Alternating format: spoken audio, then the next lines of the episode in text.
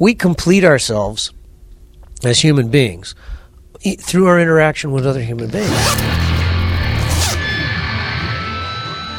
Hi, I'm Rik Emmett from Triumph, this is a Listen In podcast. I'm Frank Jenks from Listen In. Let let us connect. Let us find. Is it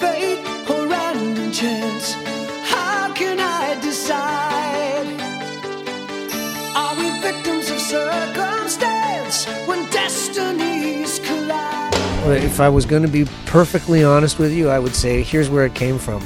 I wanted to put somebody, something, somehow, somewhere. So that's where I started. Right. It was a word game Right. with the word some. But somehow you make it through. So I, that's where the, the, the, the, the song started.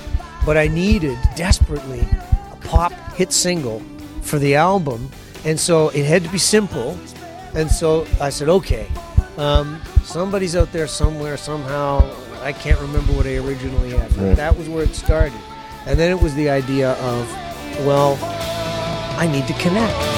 Somebody's out there somewhere waiting for someone to come in. Is it just a story of a guy trying to find somebody to fall in love with, or a girl trying to find a guy? That somebody's out there for me somewhere. Right. You know, which there's been a hundred songs, hundred thousand songs written Right, like yeah, that. exactly. You know, and then the record company guy says, "Oh, I've got a great idea for the video for this man.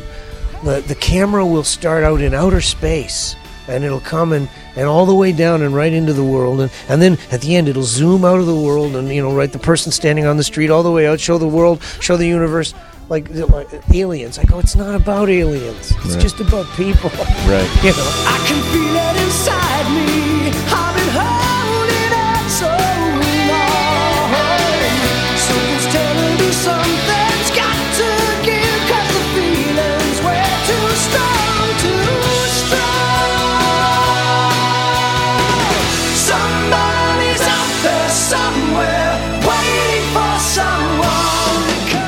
That's Rik Emmett pre Facebook doing some splaining about one of Triumph's biggest hits, Somebody's Out There, which I think is true. It's from the Canadian Trio's 1986 release, The Sport of Kings on MCA. Somebody's out there somewhere. I will somehow be somebody somewhere. Somebody, somebody. I'm Frank Jenks. Friend me. Friend, listen in. Hey, there's plenty more listening podcasts where truth and soul searching and rock stars meet. It's listenin.org.